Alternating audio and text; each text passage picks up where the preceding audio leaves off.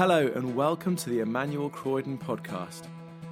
At Emmanuel Croydon, we exist to be a community drawn together by our desire to know and follow Jesus. We long to become disciples of Jesus who are equipped to serve him in the whole of life, transforming families, communities, and workplaces as we love God with heart, mind, soul, and strength. Hope you enjoy this week's talk from the evening service. Thank you for joining us today. Grace and peace to you.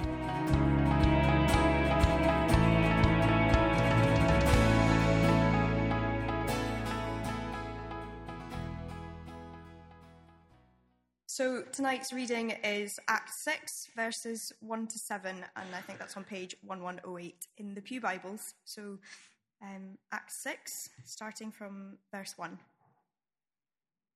The choosing of the seven.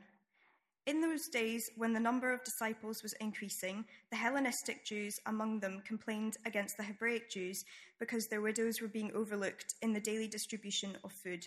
So the twelve gathered all the disciples together and said, It would not be right for us to neglect the ministry of the word of God in order to wait on tables. Brothers and sisters, choose seven men from among you who are known to be full of the Spirit and wisdom. We will turn this responsibility over to them and will give our attention to prayer and the ministry of the word. This proposal pleased the whole group. They chose Stephen, a man full of faith and of the Holy Spirit, also Philip, Prochorus, Nicanor, Timon, Parmenas, and Nicholas from Antioch, a convert to Judaism. They presented these men to the apostles, who prayed and laid their hands on them. So the word of God spread. The number of disciples in Jerusalem increased rapidly, and a large number of priests became obedient to the faith. This is the word of the Lord. Thanks be to God. Thank you, Veronica. Should we just pray? So, the word of God spread. Lord, we think on your word now. We pray, Lord, that it would spread in our hearts and in those among us as well, Lord. That we would hear your word, learn from it, and understand more and more about your love for us. Amen. So, for those of you who have been coming recently, you'll know that we've been at the end of a series looking at the book of Acts and the early church. The early church has started at sort of about 120 people. They weren't sure what to do. Jesus had gone up to heaven and they were a little bit confused, but waiting. Then they had Pentecost. They were filled with the Spirit. They preached out the good news of Jesus. And then over time, many thousands were added. And at this point, they begin to find, sort of about chapter 5, begin to find they get a bit of opposition from the Jewish authorities. They want to shut it down, this uh, sort of new movement, but they're protected by the Holy Spirit. But in this, these verses we've just read to us, I think actually the church now faces, in some ways, an even more difficult and challenging time. And that is beginning to see a little bit of division, grumbling, a bit of complaining. Also, maybe you beginning to see a little bit of people being overworked having too much to do, not being able to focus, and dare I say, the danger of bureaucracy and administration. How they've, so far, they've been a spirit led church. The Holy Spirit has come and filled them. How can the Holy Spirit now guide them in organization and administration and bureaucracy? Is that too much for the Holy Spirit? Well, we'll see how the early church cope with those issues, but they're issues that all churches throughout ages have faced. So, how did the early church cope with those, that division and that overwork, and in some ways, and how to have organization without losing that sense of being spirit led? So, the problem that the church faced with this basically, they had a number of widows, and in those times, widows were an extremely vulnerable group. Uh, sad to say, but generally, most possessions were held by men. And if a husband died, then the possessions would pass to the children or to a close family if there weren't children. And so the widows then would have to rely on either their children or close family to be provided for. And if they weren't, they were vulnerable. And not only that, what may have happened here is that some of the widows may have suddenly turned to Jesus and become Christian, and then may have been ostracized by their close family. Problem then a problem still in many communities in the world today where many people have become Christian, become ostracized. And so the church wants to help them. And there's a number of them. And obviously, the church wants to be caring and full of fellowship. But then we get another issue. There are a number of groups in the church. This is a very cosmopolitan church. You know, we learn from the time of Pentecost, there were lots of people in Jerusalem at the time, lots of different nationalities. And there were two particular groups highlighted here. One was the Hebraic or Hebrew Jews, and one were the Greek or Hellenistic Jews. You're wondering what those are? Well, basically, there are a number of Jews who lived, who had lived in Jerusalem or Israel. That was where they're from. Um, they probably spoke Aramaic, um, and they probably more in the traditions of the Jewish times. But also in that time, although they're in Jerusalem, many people had come from all around the world to be in Jerusalem, then heard Peter speaking and become Christian, become followers of Jesus. For those people who come from many nationalities, they generally spoke Greek and may well also have a slightly different attitude about the world around us, probably about the Roman Empire, for example, or different things like that. But obviously united by following Jesus. And so it's not difficult to imagine that suddenly when it comes to this issue about how to feed the widows, suddenly little niggles start happening. There's a language barrier, there's maybe some attitude issues. Maybe there's a, you can imagine some saying, well, we need to prioritize the people of this area first. Maybe they should just go back to their countries and be looked after. Maybe that was what was being said. We don't know. We know it's not deliberate, the passage doesn't say, but somehow there's a failure now of administration and organization. And how is the church going to manage this without, because actually this is a big problem, because you see how this could easily snowball into suddenly two groups being split off deciding actually we don't want part of this, we want to have our own church now. It's happened in history in the past. And then suddenly they lose the sort of enthusiasm and the, the drive that's bringing God's word into these different communities. Suddenly it's becoming divided and split. How does this early church manage these issues? Well, I think there are two things we can learn from this. Firstly, that they prioritize. And secondly, they bring in what I call is radical service. And we'll see that soon. But firstly, they prioritize. So if you look firstly at verse 4, the disciples say this We will give our attention to prayer and the ministry of the word. So the disciples said their focus, their key focus, should be prayer and the ministry of the word. Now, that may seem to be that okay, that's what they're giving attention to, but then the rest of the church can do other things. But actually, I'm not sure that's right. I think what they're doing is focusing on saying that in everything we do, at the heart needs to be prayer and the ministry of the word. In whatever the church is doing, they should be at the heart of it. So, firstly, prayer. They need to be committed to prayer. Now, I have to confess, when I was doing this talk, I was thinking, I'm generally quite busy, I have a full time job, whatever. I'm sure many of you are as well. And the one thing that's squeezed is prayer. It's terrible to say, I confess, but often it gets squeezed. Maybe that's true of you too. And yet, when you think about it, actually, that's the last thing that should get squeezed. If we're to be God's people, then actually uh, speaking to God, bringing our knees to God, listening to God, just as Claire was talking about that book before, hearing from God, that's what we need to be doing. And how often, when we do, and I know in my time, that things suddenly become clearer in, in what we need to do and process. And that is what the disciples are saying here. Look, whatever's going on, there's lots to do in this church. This church is growing. Suddenly, issues are coming, and we need to sort them out. The focus has to be prayer first, to pray about them, to bring them to God. Not only do we see it in this, but then later on, when they select this, what I like to call the magnificent seven, um, who are going to serve, um, helping with the widows. When they present them to the apostles, they pray after them. At the heart of what they're doing is prayer. So that's the first priority prayer. And of course, as a church, we too want to see that. You know, we have prayer at the center, we have various different prayer groups as well. But uh, in our own personal lives as well, how easy it is to get squeezed when we get up in the morning or in the evening or whatever. But actually, I'd encourage all of us, I encourage myself as well, put prayer at the center of being of who we are as Christians, but also as a church as well. So that's the first thing. But secondly, they focus, the priority is the ministry of the word. But you probably think, what does that mean? What does it mean, the ministry of the word? And what we've seen in some ways is the word of God over these last few chapters, just growing in some ways organically. As it's being reached out, people are receiving it and then sharing it again, and it's coming and growing and growing and growing. Virtually outside, people teaching, preaching, just growing because it's got a, a power and dynamism all of its own, because it comes from God. It's wonderful. And that's what he wants to capture here that we trust in preaching and teaching and sharing God's word with others. To concentrate on the ministry of the word. What we've seen through the book of Acts. That first part when Peter speaks to tell that message, the message of the gospel. The message that Jesus came so we can know God's love and we can know God's forgiveness, that He died for us so that we can receive Him and follow Him and serve Him and receive the Holy Spirit to guide us, to live life as God intended it to be, live life to the full.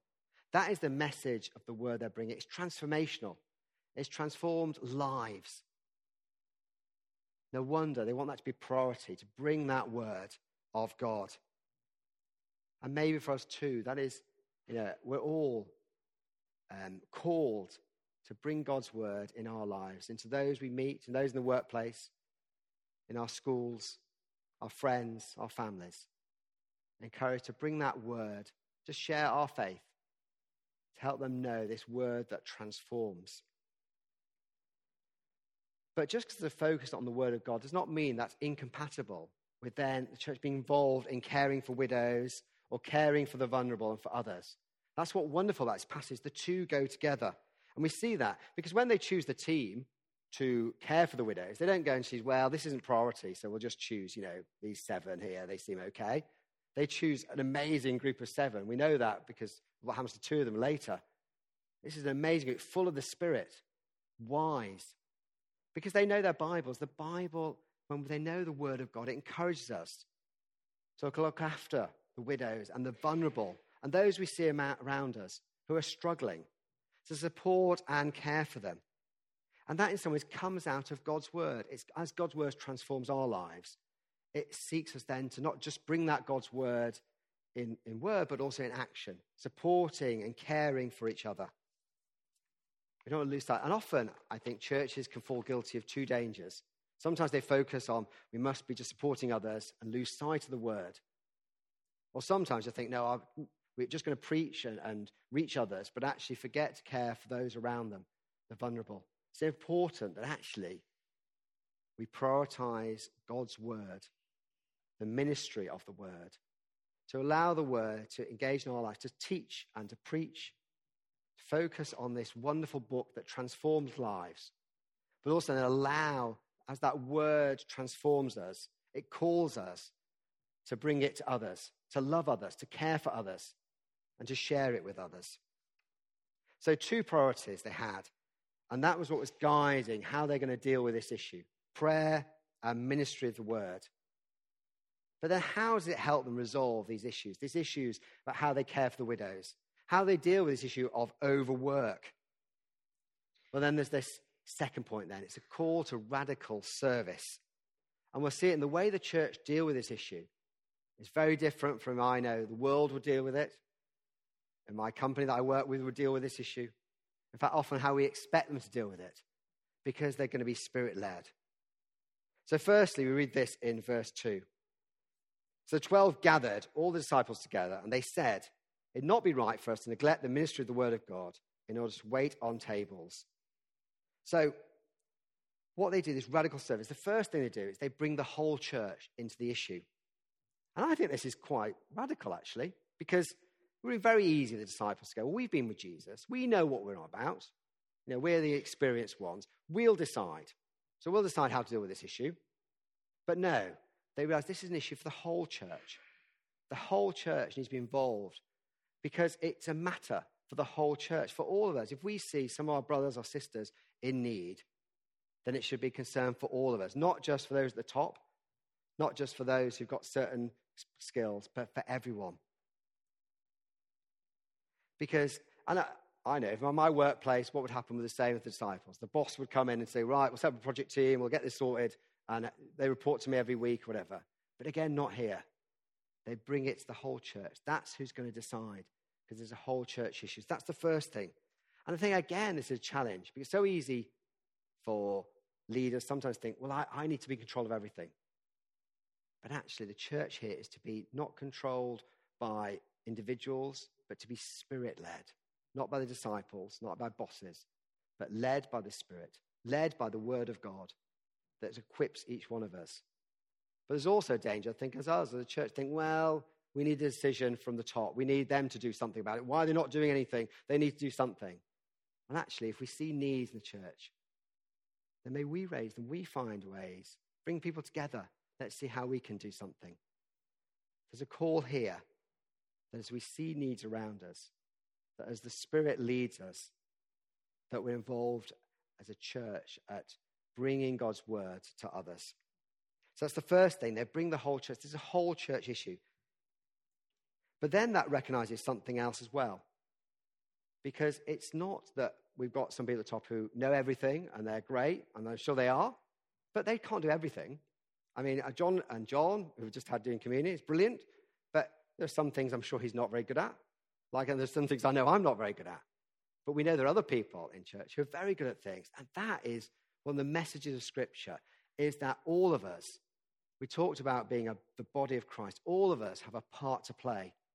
What a wonderful message that is. Each one of us here has a key part to play. Each one of us has particular gifts, particular skills that God is calling us to serve. In my workplace, you know, sometimes we let people go. Sometimes we think they're not needed anymore. That's not true of church. In church, all of us have a part to play. All of us are a key and equally important part. What a wonderful message that is. And I think that's what we see in that verse. They say this. They say, um, say the disciples say this in verse 2. It would not be right for us to neglect the ministry of the word of God in order to wait on tables. Now, it does initially read, well, maybe they're saying, look, we're disciples. We know what we're doing, and we don't really want to be waiting on tables, okay? That's for other people. We want to focus on the word of God and prayer, whatever. But that's not what they're saying here. What they're saying is, look, yes, our gift you know, we were the ones with Jesus. We know, you know, we've been with Jesus, we've heard from Jesus. That is our gift. That's what we're bringing. You know, we could do all these other things, but actually, we're just going to end up being overworked and not being able to focus on anything. But actually, that's also very important work, but there are others who are more gifted, more able to do it. They're not saying that waiting on tables here is less important. What they're saying rather is that actually all of us have gifts, different gifts to bring. And actually, church is to be somewhere that's using each one of us to grow and be encouraged. So, all of us have a part to play. What a wonderful message that is about church. But you may be sitting there thinking, yeah, but, you know, I'm not sure I do. I haven't have any superpowers. I'm, you know, I've just, maybe I've just become a Christian. Maybe I'm quite young or whatever. Maybe, what, what can I offer? But that's the third thing that comes out of this passage. So not only is it open to church and all have gifts, but look at the qualifications that are needed. So they say this in verse 3 Brothers and sisters, then, choose seven men from among you who are known to be full of the Spirit and wisdom, and then we'll turn this responsibility over to them. The key criteria now, I know it's men. I should have apologized. It is men. That was just because in their culture, that was a particular thing. But actually, we know that's for everyone, men and women. And actually, the Bible, from this, we see increasingly more and more women involved in church. So that's one thing just to say. But what were the key criteria, criteria for those called? Was to be full of the Spirit and wisdom. And again, that's amazing because you think about it. In my workplace, we normally have, you know, put the, you decide there's a criteria you need and there's professional qualification. But the disciples don't go, well, are they members of the Institute of Caring for Widows or have they got previous experience, whatever? No, they're looking for people who are full of the Spirit and wisdom. And what does that mean? Well, actually, when I think of those who are wise, it's not people who know everything, but actually it's people who know what they don't know and then trust in God and trust in the Spirit and seek help from others. So actually, if we're people coming deciding we're following Jesus and letting God pour into our heart, let the Spirit fill us, and wanting to know more, then we are filled with the Spirit and we are wise. We are called to serve wherever it is. We can do that. So that's the qualification. And then the next thing is even more amazing in some ways. Then the disciples trust those they call. So it says that in verse 3. It says this We will then turn this responsibility over to them, and then we'll give attention to prayer and ministry of the word. So they delegate. It'd been very easy, the disciples, to think, well, this is quite a tricky issue. Let's micromanage and let's put lots of layers in and make sure all fine. But actually, no, they trust. They trust, and this is part about being a spirit led church. They trust that actually it's the spirit leading here. Now, obviously, it's still important to have support and controls and safeguarding, and also to make sure that people are supported in what they're doing. But there's also something wonderful about letting people, they've got something that the Spirit is calling to. Maybe there's something you're feeling a burning desire to do that God is calling. Then chat to someone about it and maybe have a go and actually let people try things in the power of the Holy Spirit with support. Because actually, that's how we grow as individuals. That's how we grow knowing God.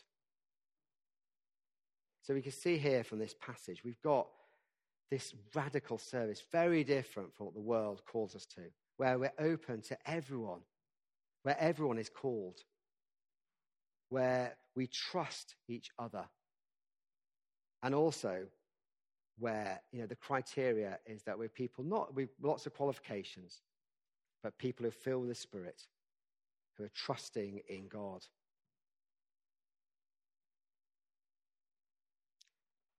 I remember when I was uh, a few years ago, um, I had to. I was asked. I was started leading a, a children's group, and uh, we booked a weekend away in Carroty Wood, and uh, I'd never really done it before, to be honest. Leading. I don't know why I was asked to do it, to be honest. But they booked it, and they said, "Would you want to do it?" And I said, "Yes." And then five minutes later, thought, "What have I done?" But anyway, so we've got a group of leaders together, and um, I thought, and then suddenly there was, and I think Ian Christie, who's at the back, he had a list of things that we needed to make sure we did because he'd done it before many years ago. So again, we relied on the wisdom of, of elders, and um, they gave a list, and it was like, well, you need to, you know, we need to have the forms done when they welcoming, and then there needs to be the food sorted out, and then there's these these games, and there's this, there's the evening barbecue and stuff. And we've got a small group of leaders volunteered, and I was like, well, I don't, some of these I just can't do. But I remember as it went happen, they went, one went, Well, I love doing that. I'll do that. And then someone said, I love Barbie. I'll do that one. And I'll do that one. In fact, I had two 14 year olds there. And um, I don't know, but actually we said, Look, you know, one of them wanted to do sort of morning uh, routine, you know, to get them up and running. And one was happy to really be involved with kids. And their names were Harriet and Sheridan. And uh, Sheridan was obviously married yesterday. And, and they were amazing. And actually allowed me then focus on doing the teaching sessions and being able to bring the kids together. And I know I just learned a bucket load from that. And I know the group that we had did as well, and the children. Amazing time. And it showed the power of this radical service. That actually, when we come together, it's not burdensome, but this is liberating. It's actually God calling us to the things that we are being called to do, the things that God is equipping us to do, gifting us to do. And look what happens at the end of our passage. So it says this the word of God spread, the number of disciples in Jerusalem increased rapidly. A large number of priests became obedient to the faith. So, because they allow the Spirit to lead their administration and organization, suddenly it allows the word of God continue to spread. And it's interesting that even some priests, some of the Jewish priests now become, decide to follow Jesus. I'm just wondering if there's something, again, when they're probably looking at their sort of Jewish hierarchical structure with lots of layers and the temple, and they had to collect the tax and do all this. And they saw what was going on in this community where they were looking after the vulnerable and they're caring for the widows, and they were also reaching out, teaching a message that was radical and transformative, and thinking, okay, God's at work there. That is the work of God, and, and coming and then hearing and believing. But what's also interesting is what happens to some of those seven as well. So that's the other thing about service. I think sometimes we can think of service in church as being a burden. You get on a rota and suddenly you end up like lots to do and you can't get off it and stuff. I believe that, you know, once you're treasurer, you're treasurer for life and stuff. I hope. But, uh, But actually, that's not the vision here. The vision actually is where we're called, we get involved, we help encourage others as well, and then we move into other areas. And look what happens to the two, the Stephen, we learn about later. He goes off then, continues to preach the word. He's filled with the Spirit and brings God's word to different groups of the Jews. And in the end, is so, you know, causes, you know, such a storm because he's just bringing this message that unfortunately he dies for his faith. But so the impact he has is astounding. And of course, in some ways, he knocks on when he dies. There is a person there who's watching, Paul, or Saul, he was called then, who of course then becomes the Apostle Paul. But then there's another one, Philip, in here. He's the first one of the disciples to reach out beyond the Jewish community to the Samaritans. He's called to bring God's word there. And then later he bumps into, not accidental, God is at work, into uh, an official at the Ethiopian court. And then as a result, the ministry of the church, the word of God goes through to the country of Ethiopia. It's an astounding message. These people who started in, you know, just called into this service the widows, being equipped more and more by God to do amazing things. That is the vision of this radical service, that where we prioritize prayer and the ministry of the word, then we're called to a service which is liberating. It's about growing in God and about receiving the Spirit more and more.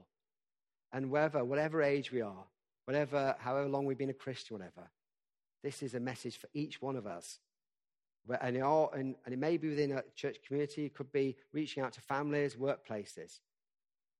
But this message that where we, where we are full of spirit and wise, where we allow God into our lives and allow, follow that call, that God will let us grow.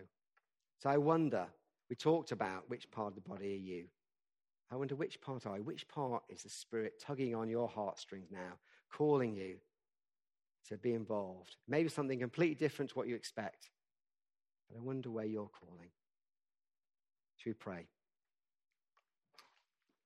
Dear Lord, we thank you so much for this passage. We thank you that the church was able to manage through these issues and shows us a pattern where it focused on prayer, on the ministry of the word, and on radical service.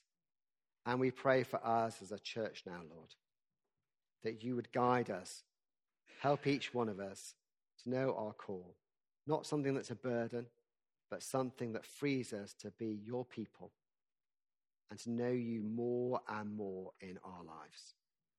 Amen. Thanks for listening to the Emmanuel Croydon podcast. For more information about our church and everything we have going on, visit our website, emmanuelcroydon.org.uk. can also follow us on Facebook, Twitter, and Instagram to see and hear what's going on in the life of our church.